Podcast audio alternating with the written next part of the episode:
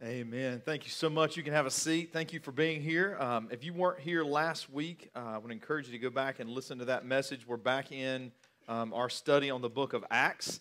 Uh, and last week, Ethan Fisher, our student pastor, jumped into uh, back into this study um, in chapter 16. He talked about um, how the church at Philippi was really launched and birthed and, and how that went. Um, and, and you saw three lives specifically last week that God chose to call and work through. Um, and if you were going to plant a church, um, there's a little bit of strategy that you would probably start to kind of formulate and build into. Um, but the, uh, the three individuals that really were the first three, I guess you call it members of this church, maybe not exactly um, how church strategy is taught these days, um, but it reminds us that, that what God does is He calls people, um, and then He fills people with the Holy Spirit and salvation, and then He uses people um, for His glory and to communicate who He is. Um, so as we look at what God does and, and we think about, well, what can God do in my life? Um, one of the dangers is, is when we start to put self imposed limits on ourselves. And, and for some of us, we, we grew up and, and just we, we kind of experienced just different limitations um, and, and kind of different things that kind of got in our way or kind of really wasn't exactly what we wanted. And, and, we, and we experienced these, these small little challenges in life. And, and, and if we're not careful, um, our enemy Satan will, will try to kind of build those together to get us kind of stuck. Um, and, and when I say small little limitations, um, sometimes I just I, I, see certain ones and, I, and, and they just make me laugh. Um, this week I was I spent the week um, with my family at the beach last week. Um, great thing about the beach, if you haven't been to the beach this year, um, there's some great things that are still at the beach. The water, the waves, the sand, the wind, all that stuff that just kind of drowns out the noise of life. But there is a level of honesty at the beach that is just unparalleled, right? Um, like I have this year, um, I, have kind of adjusted my diet some. I haven't really exercised a lot, um, but I've lost a few pounds. So, you know, as I was going into the beach, um, I thought, you know, I'm, I'm, feeling a little bit better than I've been the last couple years about how um, I may present myself in true honesty once I hit the sand. You know what I'm saying? In other words, how are you going to look in a bathing suit, right? Like, that's honesty. And, and I got out there and I, and, and I realized I'm still not fully in love with the honesty that I'm showing. Um, but comparative honesty I was I was at a C plus. Okay, so like of the of the beach that we went to was not doing that bad. Um, but but there's there's unique things that we did with growing up, and one of them, as I was at the beach this last week, saw a guy with a T-shirt, um, and and I'll explain the full image on the T-shirt. But part of what was on that T-shirt was this. You know what this is? What is this? a cassette tape or just a tape. Some of y'all just may already be dreaming that it's a mixtape and you just want to get your hands on it after the service and see what's on this tape. This, this tape has nothing on it, it's blank. Um, actually ordered it off Amazon this week just to make sure that I had a sermon illustration because I was at the beach.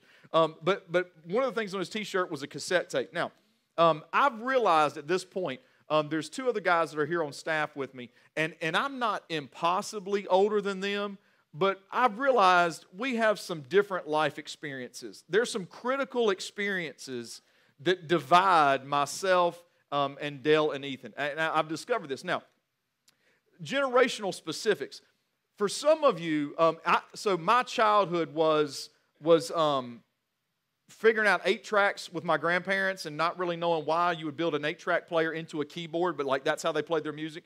Um, eight tracks records, like we had a lot of records, and we had a lot of cassette tapes. Like this is what mainly people trusted us with when, when I was when I was young. Now, we I, I, I believe my generation wants to. We we can claim the mixtape. All right, you know what a mixtape is?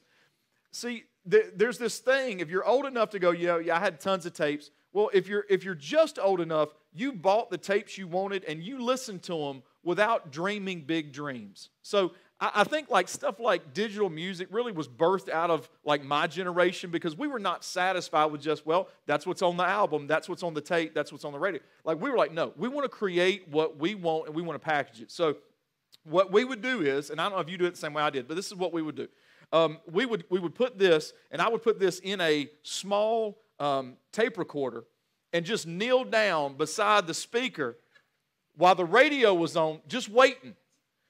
You didn't really know what was coming most of the time, but you just sat there with your thumb on the record button, hoping that, because you didn't even realize this. You had 90% of your music, you missed the first 30 seconds. You didn't even what the first 30, like, because now you hear songs and you have to wait through the first 30 seconds because you don't know what that first 30 seconds released. And, and I would just, I'd sit there and just wait with my thumb on the record button. And for some of y'all, you're like, really? Yeah, really. If you don't, if you didn't experience this and you're younger than me, that means you're a child, okay? So it, I just sit there with my thumb on the record button, waiting for a song to come on that you wanted on that tape, and you hit it as quickly as you could. Now, if you're also like me, part of the challenge with that is you also have trouble recognizing certain songs because the actual versions don't have dishes clanking and doors shutting and random people yelling in your house. Um, I, I, still, there's one part, if I hear Poison by Bell Biv DeVoe, I can still, there's one part in there that I'm waiting for my mom to put the dishes in like the rack beside the sink in like the apartment that we lived in because there's like this major clank wherever my original recording was. So this tape was on this guy's t shirt, but there was something else on the guy's t shirt with this tape. What is this? Why was the pencil on the t shirt with the tape? Some of y'all, you're really confused. You're like, do you write on the tape? Like, do you write? No. You stick the pencil in the tape because when it unwinds, use the pencil to roll. I see this guy walking down the street. I stopped this man. I don't know what he had going on on vacation, but we had about a two minute conversation, and I just thanked him for that t shirt. And I, I laughed, and my sons look at me like, I don't get it. Like, why was it worth stopping that guy for the t shirt? I'm like, guys, you don't understand. Necessary flaw. So there's some challenges to the tape. One is if you went to church during the age of the tape, you had somebody that came up and sang, there was always that moment where they, they wouldn't start singing and they just followed the mistake with this. Uh, could you flip the tape over? Wrong side, right? Like, so you had to, you, you just flipped it and you're like, flip, like, you don't flip music yet. You flip a tape, you get a totally different thing. It's awesome. It's called side A, side B. But these tapes would, would like the, the tape in it would, would come out when you're pulling in and out, stuff like it, you know, some, it would catch on something and it would come out. But you didn't throw it away because it just it came out. You you rolled it back in and you tried to get it straight so it wouldn't have the wobble and all that stuff, but, but you'd kind of roll it back up. So this guy has it on his t-shirt, and, and immediately my mind goes, you know what? There's just there's certain necessary adjustments you make in life um, when, when you realize that, that things aren't worth throwing away, like things aren't worth giving up. Um, and, and today we're going to be in Acts chapter 16. And this is just a really silly illustration um, for, for these moments in Acts 17 that we're going to look at today because in, in Christ, life is never worth giving up on. Um, a walk with Jesus Christ, even though challenging, even though it has some kind of natural design flaws, it seems almost like why, why, should, why is it not easier than this? We kind of get frustrated with what it seems to be built like. It, it's, it's never worth giving up on. But there are some necessary adjustments that we need to make. And, and out of Acts 17, as I've studied this over the last couple weeks um, and, and have before, but just kind of really digging in intentionally over the last couple weeks, there, there's three questions that will be up on the screen at some point. And these are three questions that I just, as far as notes go, all I did honestly is I just switched the pronouns from I because I, I was I felt like these were questions that the Lord was really posing in my heart. And I just switched the, the pronouns to sound like you. Um, and, and I'm not aiming these questions at you this morning. Um, I, I, promise you, I can, I can show you some of the journaling that I've done and, and, and talk to you about some of the conversations as, as, as I've really tried to dig into this. And, and, and, and I've heard these questions really kind of come at me from the Lord um, for my life and really try to wrestle through with these. And, and, and, I, and I hope as you hear them and, and really see some of the truth that's in here, you, you'll realize that that maybe some of these, or at least one of these, are a question that you can take with you, and, and, and really it's worth kind of the wrestling of this um, because this life is not worth giving up on. It's not worth backing away from. It's not worth um, sliding into anything other than just really a, a constant growth season, right? And, and growth doesn't always come super easy, we know. Now, Acts 17, coming out of um, verse, um, coming out of chapter 16, in Acts 17, there's some, there's some there's two more churches that, that we know get birth. Now, there's three major stops in Acts 17 that Paul makes, but, but we know for sure that this is the moment of birthing for two of the churches. One, um, if you ever read 1st and Th- 2nd Thessalonians, um, he spent some time in Thessalonica, and out of, out of that particular city, this church is birthed. He's not there really long, it doesn't seem. We don't know exactly how long he spent there, but he definitely ran into some trouble there. Uh, and if you notice, that's kind of the pattern that Paul seems to, seems to run up on. And if you really go back, though, and read the four Gospels that contain the life and, and story of Jesus Christ, he runs into the, some of the same kind of patterns um, when, when, he, when he meets people and really tries to explain the truth of God's word and his workings to them.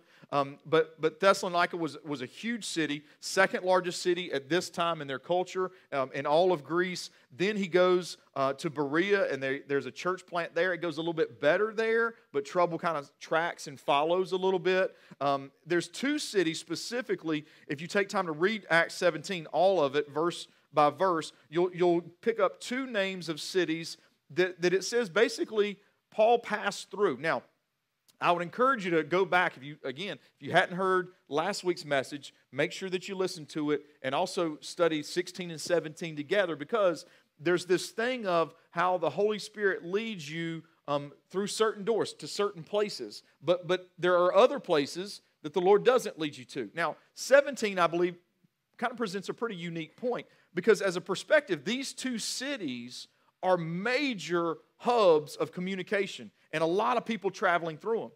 So, strategically, if you were just looking at it as how, how, how can we maybe be effective, these two cities would have definitely been on your go to list of places that you would want to go plant a church.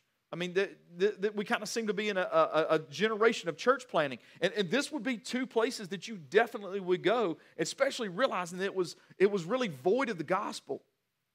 But for whatever reason, the Holy Spirit led Paul specifically to some places. And, and as a believer, isn't that tough sometimes when, when, when you see opportunities and you go, well, Lord, why not there? Why not that? Why not them? And, and, and we, we just kind of come to realize that He's leading us somewhere different. Man, sometimes an open door, right? Sometimes an open door is just simply that an open door. We're kind of we're, we're kind of meant to get a glimpse inside, but it's not our door to travel through. And that's, that's, that's some maturing as we walk with the Holy Spirit, how to figure out which doors are, are open to us or which doors are just open for us to kind of catch a glimpse. But as, as he passed over these two cities, um, he goes into um, Thessalonica, then Berea, and then ultimately into Athens, where we have this, this message that we're going to read part of today. That's just, uh, I mean, it, it's, it's a phenomenal address to specific people over kind of their major life, religion, faith hangups. Okay? Now, the first thing I want to do though is, is I want to start a little bit at the beginning of 17 because this is something that it repeats itself throughout this chapter. So I just want to kind of go into one example of it. And the example that I'm going to read about is, is some of um, the mixed results that Paul saw when he went in and he shared the gospel of Jesus Christ. Okay, so I'm going to read verses 4 through 9. It says this Some of them, and this is just this is about the audience that heard the gospel of Jesus Christ. Some of them were persuaded and joined Paul and Silas, including a large number of God fearing Greeks, as well as a number of leading women. Uh, Paul, um, th- through Paul's life here, through the writing of Luke, we, we see some emphasis that the gospel was reaching men and women because if when you go back to even some of the miracles of Jesus, we saw peeks into a culture that minimized women and, and kind of maximized um, the men as far as who they considered to really have a voice. So the gospel um, d- does not play favorites, it shows favor of God to all. But, but God shows favor to all, men and women. There's different roles, but, but there's grace to everyone. Um, but the Jews became jealous, it says, and they brought together some wicked men from the marketplace they formed a mob, started a riot in the city, attacking Jason's house. Jason's house was, was likely, um, he's probably somebody who maybe shared the same tent making trade as Paul, um, or he, he was one of the first believers in that town. He, he had stayed there long enough to kind of form a bond, a connection with this guy. Here's, this is the guy's house they were staying at. It says they searched for them to bring them out to the public assembly. When they did not find them, they dragged Jason and some of the brothers before the city officials, shouting, these men have turned the world upside down and they've come here too. And Jason has welcomed them. They are all acting contrary to Caesar's decree, saying that there is another king, Jesus. The crowd and city officials who heard these things were upset after taking a security bond from Jason and the others, they released them. So here's, here's kind of basically what happened Paul comes in, minister of the gospel. He shares just the love of God through Jesus Christ the way to salvation, the way to know God. He just shares. Here's how to be in a relationship with God through Jesus. And, and for most of us, man, we, we, we participate in that. We give and fund that. We, we, we, we love to see that. We champion that cause, man. We cheer and we clap and we shout when we know that someone is sharing the gospel. So, so we're kind of usually in the mode of, hey, that always should be received well, because our, our kind of immediate response is, well, if someone shared the gospel, what were the responses? We kind of jump to the responses. Because we, we are, I think, in our nature, kind of driven towards wanting to evaluate and gauge success. When sometimes my fear is we forget that the gospel's great success is that it's true that Jesus Christ did pay for sin representatively by his death and, and fully satisfying God, and, and through his physical resurrection gives us new life now and through eternity. The success of the gospel is that it's true and that it gets shared. So I want to ask you a question, and this is the first one to be on the screen, just simply this. In, in life, how do you gauge success? How do you gauge success? Now, um, for some of us, we, we look at different, um, different images that we see, right? Uh, for instance, we may gauge success based on a comparison between ourselves and, and who else we socialize with, and we go over to their house, and then we kind of come back home and look at our house, um, or, or we, we compare on social media, or, or it's someone that started in a job the same time that we did, and we kind of look at, or where are they compared to where we, we, we do comparative success. Maybe we went to high school with them, to college with them, and we, we kind of see where they are versus where we are, and, and, and we kind of measure that up. We, we, we struggle with comparative success. And I say it all the time comparison is one of the biggest joy robbers that exist on this planet. It really, really is. We have to be so careful as believers that we don't, because here, here's, the danger of, here's the danger of comparison. Um, it, it, it won't just, it won't just inward, inwardly challenge and sadden us and frustrate us. It, it will also um, embitter us, and, and, at times, brothers and sisters in Christ, that we should just be gracious and loving to and, and happy for. It will, it will change our heart even towards them, right? It's, it's, it's a difficult thing. Sometimes we, we gauge um, success based on relationships. How well is our relationship going versus how well we think it ought to be going? Uh, we may gauge success on our own net gains. How, how much effort am I putting in versus what I'm receiving? Now, I don't know about you, but but but I like I like net gain success when I have to put in very little and I get a whole lot, right? Right? Like slot machine success. Put one quarter in, boom, pull the slot, it floods, right? Like isn't that kind of success pretty nice, pretty enjoyable?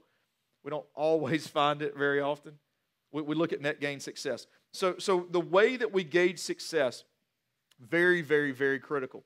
When you look at Paul and, and you see what happens, the early church and Paul has this, has this amazing contentment with, man, share the gospel, experience all that goes with that.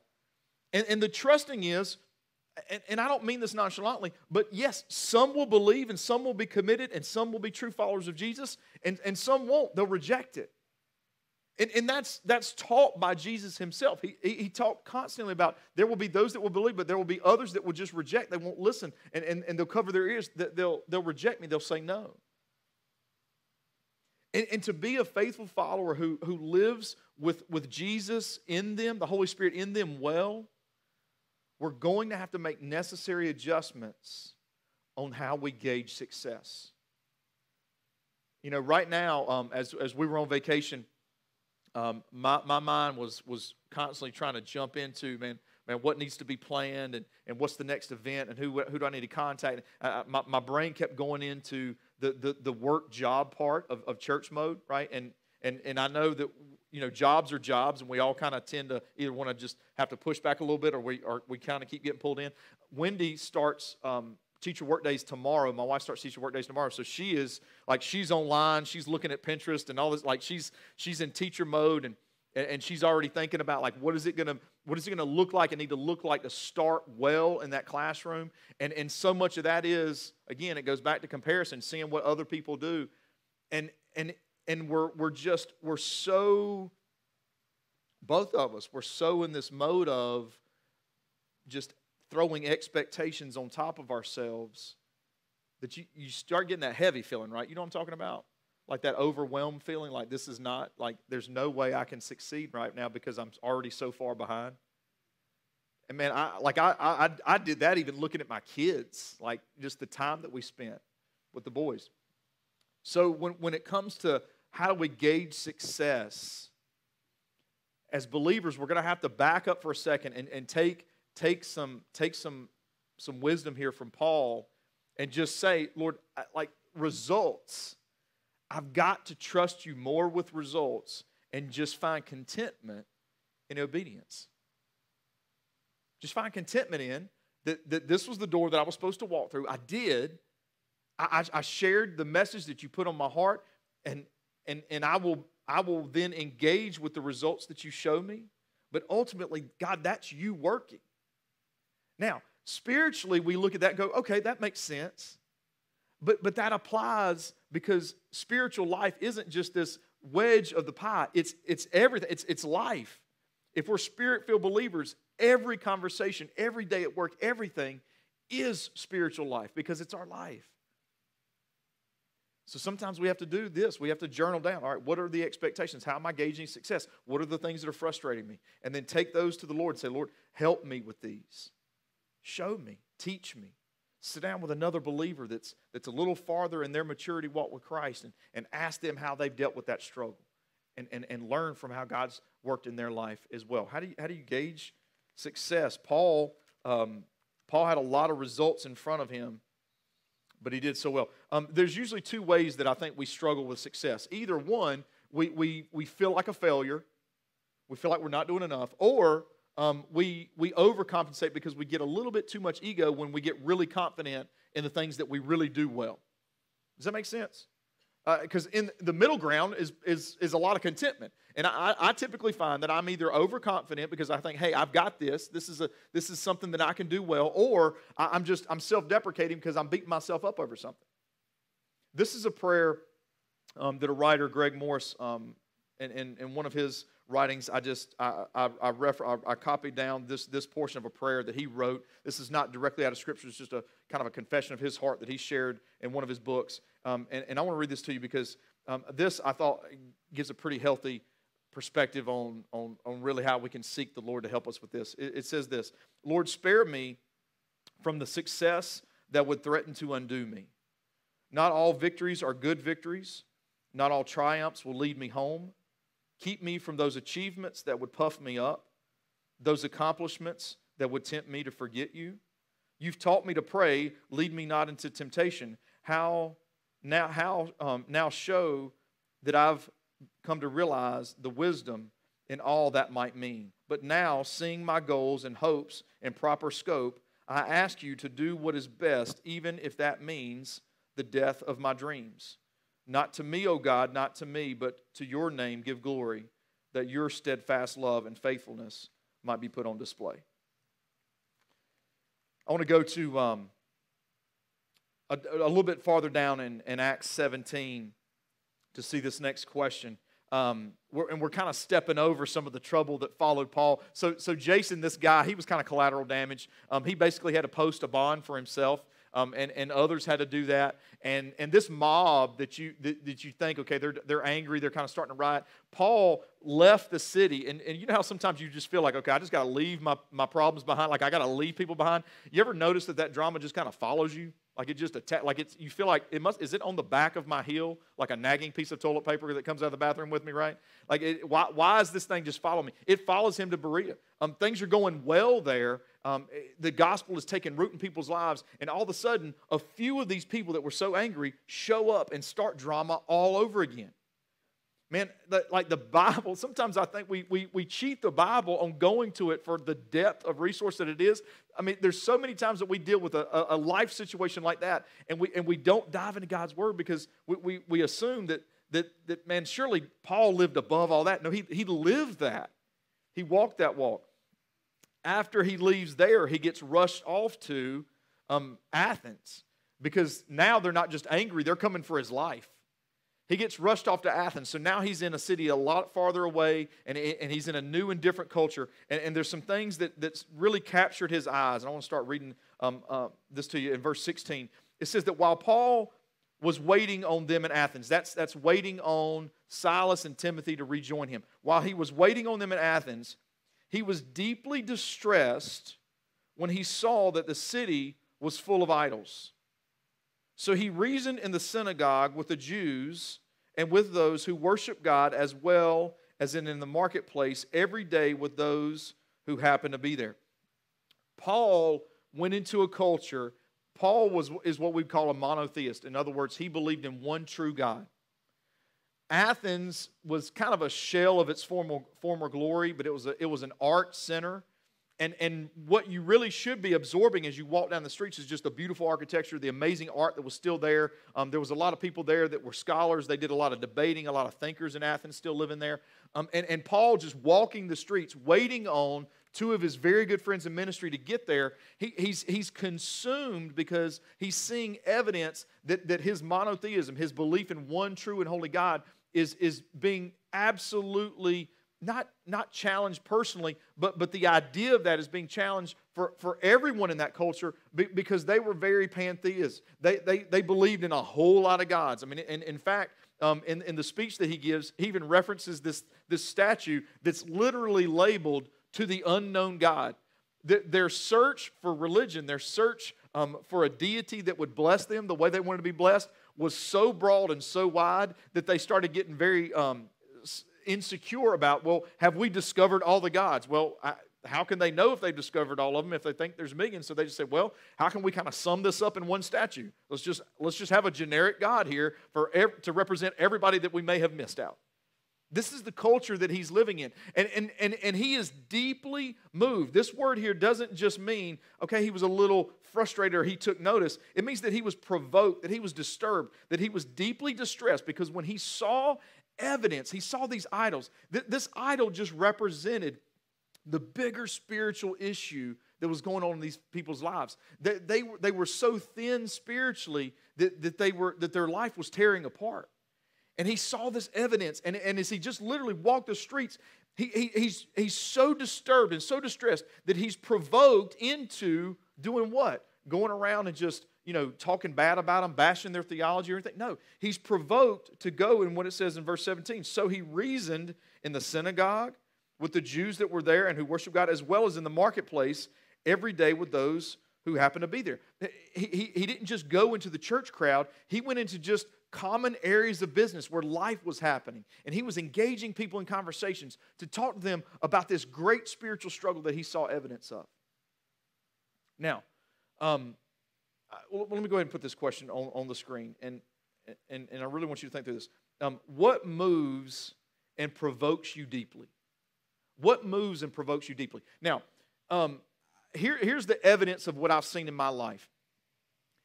I will always talk about, dwell on, and put a lot of energy verbally, emotionally, physically into the things that deeply disturb me and provoke me because that, those are things that are provokers in life. And, and, and whether it's healthy or not man i will let mental energy and conversations and so many things just just dive deep and stay there for what really seems like an eternity because I, I lose track of time when i'm dwelling on this kind of stuff you, you know what i mean like when it just gets so involved in, in, in that energy that we just we pour out because something just really deeply bothers us. The, the things that deeply bother us and distress us and the things that grieve us in our souls and in our in our in our attitudes and our ideals of life, those are the things that we will get provoked to spend time and energy on. It, it's just like Paul here, it, it's almost like he sees it, it affects him, and then just because of that effect, something then gets initiated.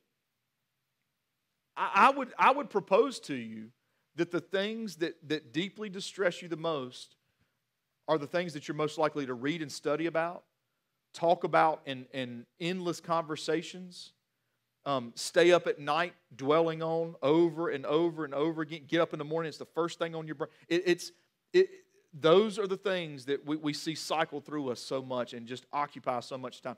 Um, I, for me, here's, here's what I notice sometimes I'll have this moment where I feel like God kind of just shows me myself, and I'll kind of stop and go, How many times have I had this same conversation? And I'll look at somebody I'm talking to, often my wife, and, and I'll see concern, but I'll kind of see her nodding more because it's details that I've already gone over a million times. And so I take that thing and I go, okay, is there any joy in this?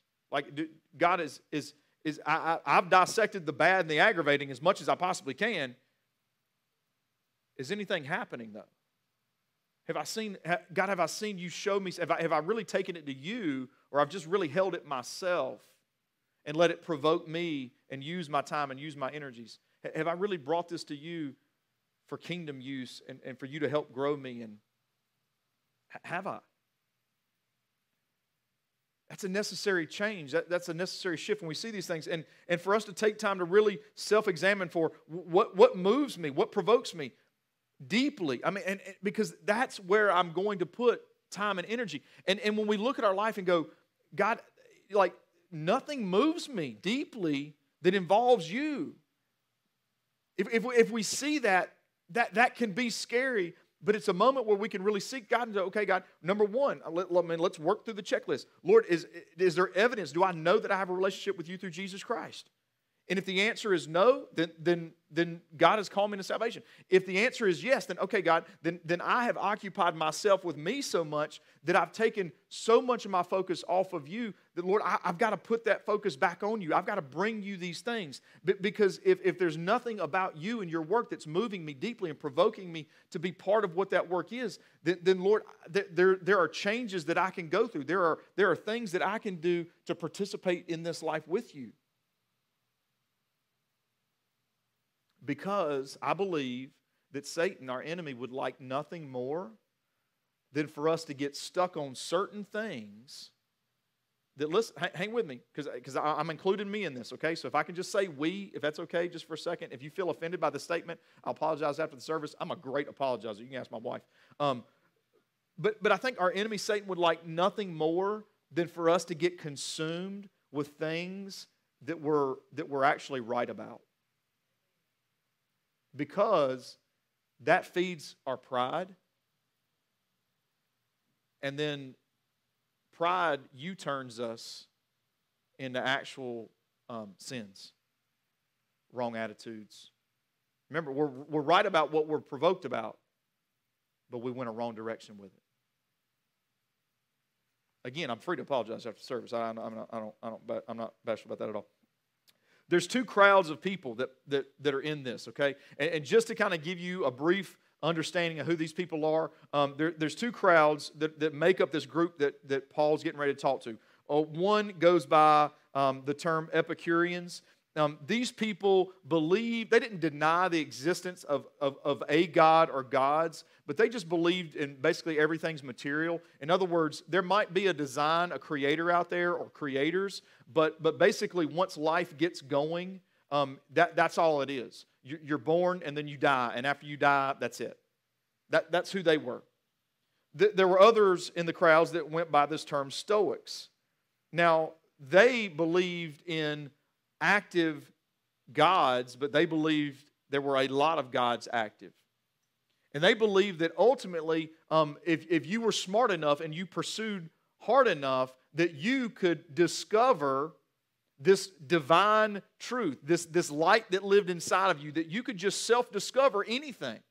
And, it, and it's so funny because in their culture, they use the Greek word logos for, for this, this, this divine spark that was inside of all people, this, this revelatory truth. And, and, and if you go back to John chapter 1, it says, In the beginning, there was the Word, and the Word was with God, and the Word was God. That's the same word, logos. See, see, as Paul started this message, he realized, hey, hey, these people who feel like they can just kind of kind of come up with their own truth, that their greatest spiritual obstacle is they haven't met the one that is truth right? Because remember, he, he's, he's, he's, he's distressed about this great spiritual need that he sees, so he's provoked into going and addressing people and having conversations. Now, there's one, there's one public address that he has, and I want to read a little bit of that right now. I'm going to, I'm going to go down into verse 22 um, in, in, in, chapter 17 and, and read some of these verses because there's one really um, critical part in here that I want to stay on for a minute.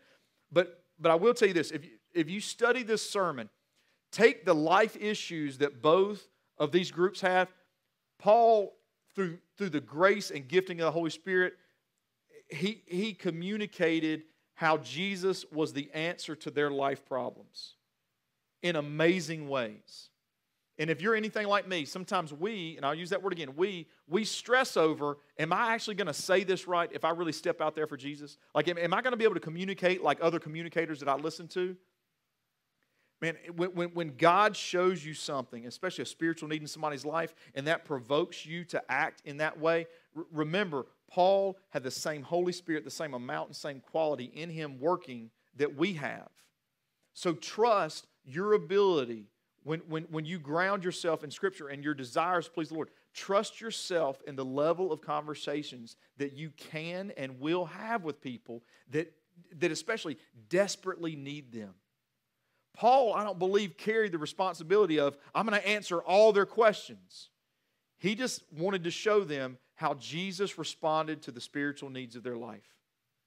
Remember, because he had to trust the results. He wasn't gauging his success based on the numbers. It just says so many times there are some that believed and there were some that didn't.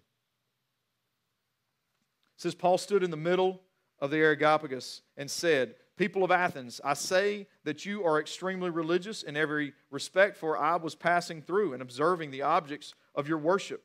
I even found an altar on which was inscribed to an unknown God. Therefore, what you worship in ignorance, this I proclaim to you. In other words, this is what he says the, the, the, the very God that you don't know, good news, I'm getting ready to introduce him to you. He says, Therefore, what you worship in ignorance, this I proclaim to you the God who made the word, the world, and everything in it. He is the Lord of heaven and earth.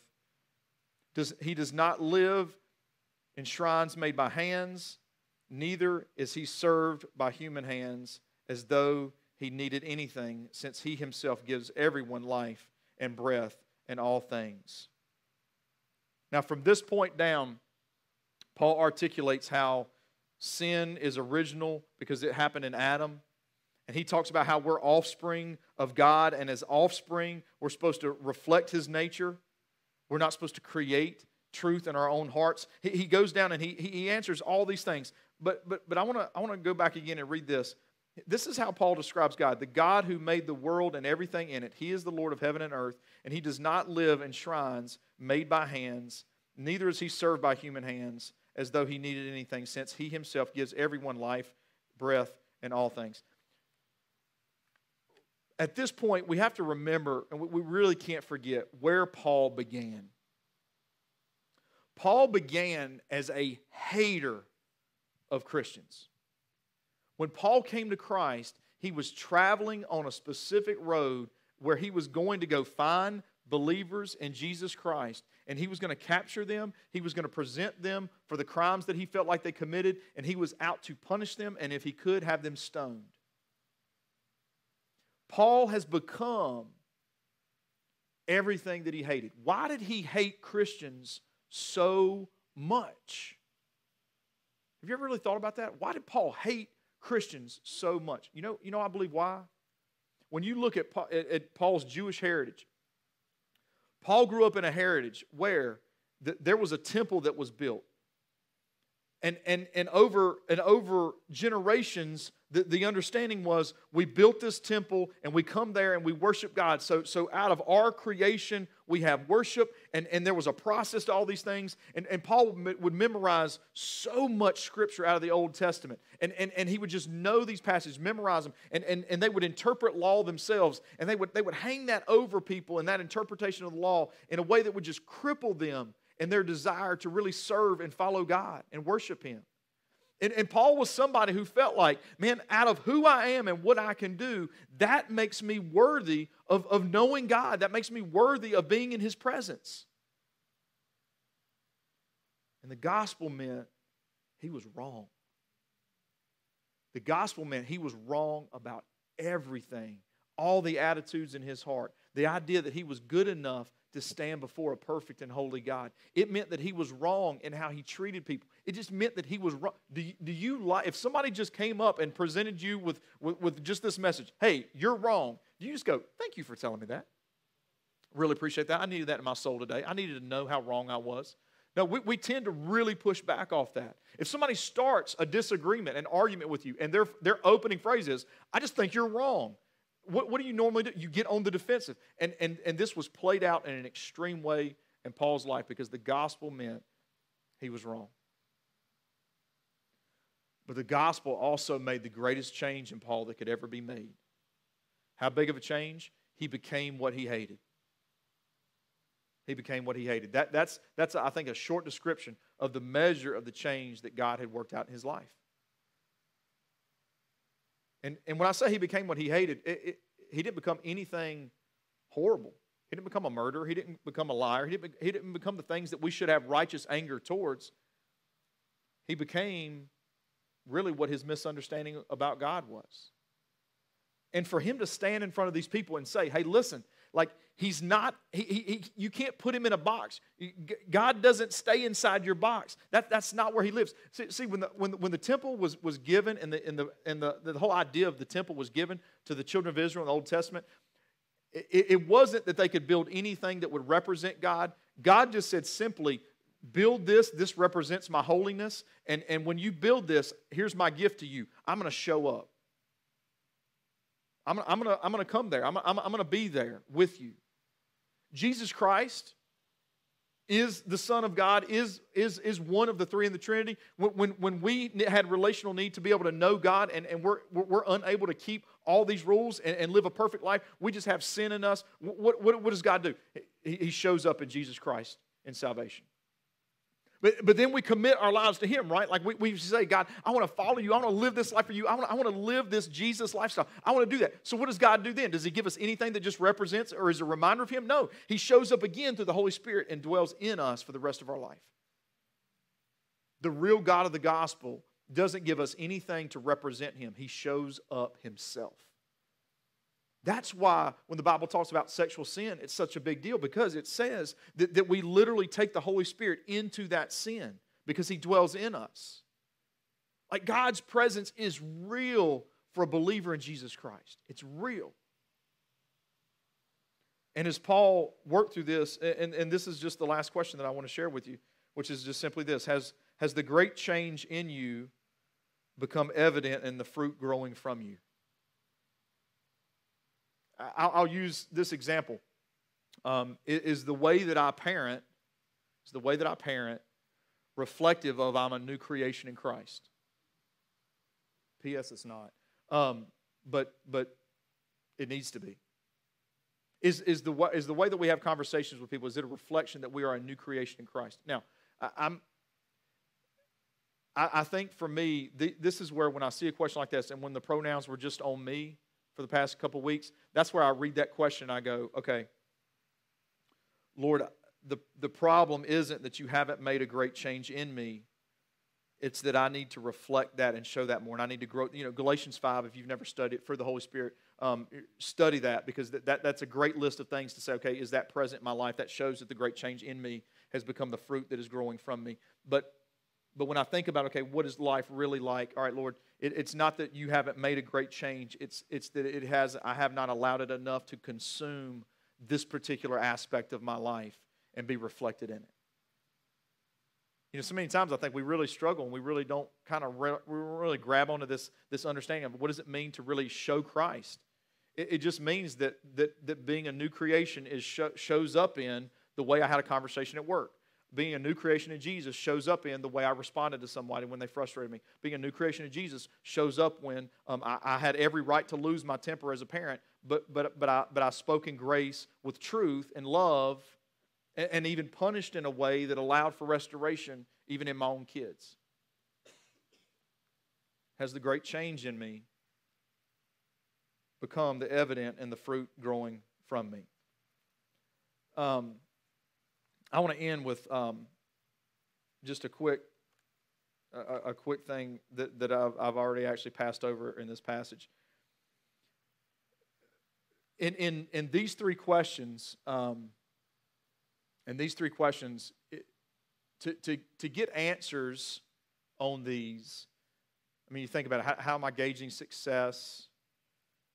What moves and provokes me deeply?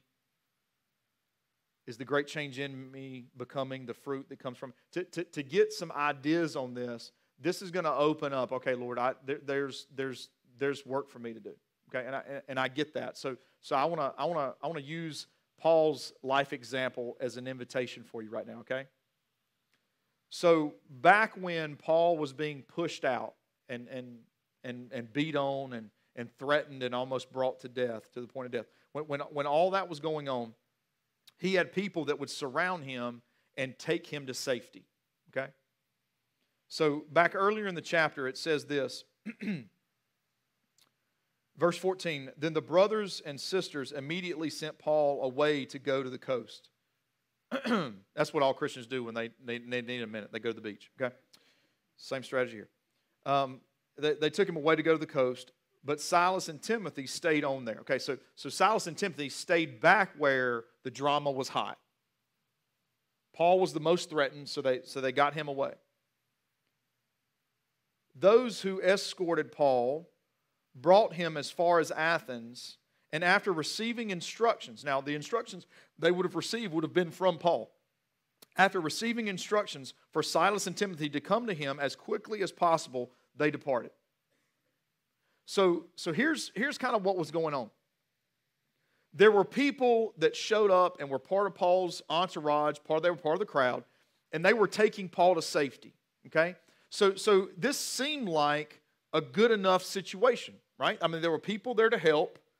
Um, there were people there to help. Um, and, and, and they took him to a place and, and they were you know responding to his needs and, and, and all these things and, and the number was was certainly based on what we know as patterns in scripture the number of those people were certainly greater than just paul and silas. But paul in a moment of going look if, if, if life is really going to be gospel centered then, then I can't think, I can't pursue the things that make me comfortable. All these people that kind of think Paul's a rock star and they're going to feed him and, and take care of him and, and, and take him to the beach and, and, and, kind of make things, you know, eat, you know, say, hey, it's, it's all going to be good. Like, he, he, didn't, he didn't want to say, hey, let me just surround myself with people that are going to make me more comfortable about the way things are going. He said, listen, if, if I'm going to live gospel centered, there, there are going to be some that respond, there's going to be some that are not. But in faithfulness, I, I need some people by my side that are going to be in this fight with me. They're going to be here on the good days, they're going to be here on the rough days. They got, they're going to have strengths that, that are going to be evident and be used while I'm weak, and then I'm going to be able to stand in for them when they're weak. Selfishly, selfishly, and, and I believe because it, we, we don't see God stopping this through inspiration of the Holy Spirit, he, he allowed Paul to have enough boldness to say, you know what, I got, I got to change this environment to what's going to make me stronger. Send me these two friends. Now, for Paul, that was, gonna, that, was gonna, that was the change in the environment that he needed to make him stronger. And, and, and I want to tell you, and I, and I know this was just a really silly illustration to use today, but, but I want to tell you that, that you, you, you can't throw away this life with Christ. If you know that you've committed to Jesus, that He's done something in you, that he, and He's made you a new creation. But, but because you're a new creation doesn't mean that, that all the ills of life are just going to absolutely subside. We know that. We, we, we embrace that. But, but, but I want you to be selfish and, and, and just simply say, sometimes I got to make necessary corrections. I, I got to use tools in my life that may seem odd to some people to, to, to get things back in line, to get things where they should be. And I want to tell you this morning like, have the boldness if there's, need, if there's something in an environment that you need to change, be bold enough about the gospel and, and, and how it reigns over your life and gives you the grace of everything you need and is the call of, of, of all that we're supposed to communicate. Be selfish enough to make the changes and call for the people that will be strong when you are weak and will be weak when you're strong, that will complement you, that will serve beside you, that, that, that will be the grace that, that, that you need when you know that you need it. If you need to, if you need to reach out and have a counseling session with, with me or someone else, or, or, or you need to change the environments that you're spending a lot of time in, or, or, or there's just more devotion, intentional time with the Lord, you need to say, be bold about the necessary changes that life requires. Be bold about those. You're not being selfish, you're being committed. You're being committed. Would you bow your heads for just a minute? This, this chapter in Acts 17, I really believe, brings us um, to some amazing questions. Because I, for myself, I, I, I do some, in so many ways, I struggle with, with how to gauge success. You know, Do, do, do, you gauge it based on how people react to you? Do you, do you base it off of uh, attendance in something? You know, what, what, what do you really gauge success by?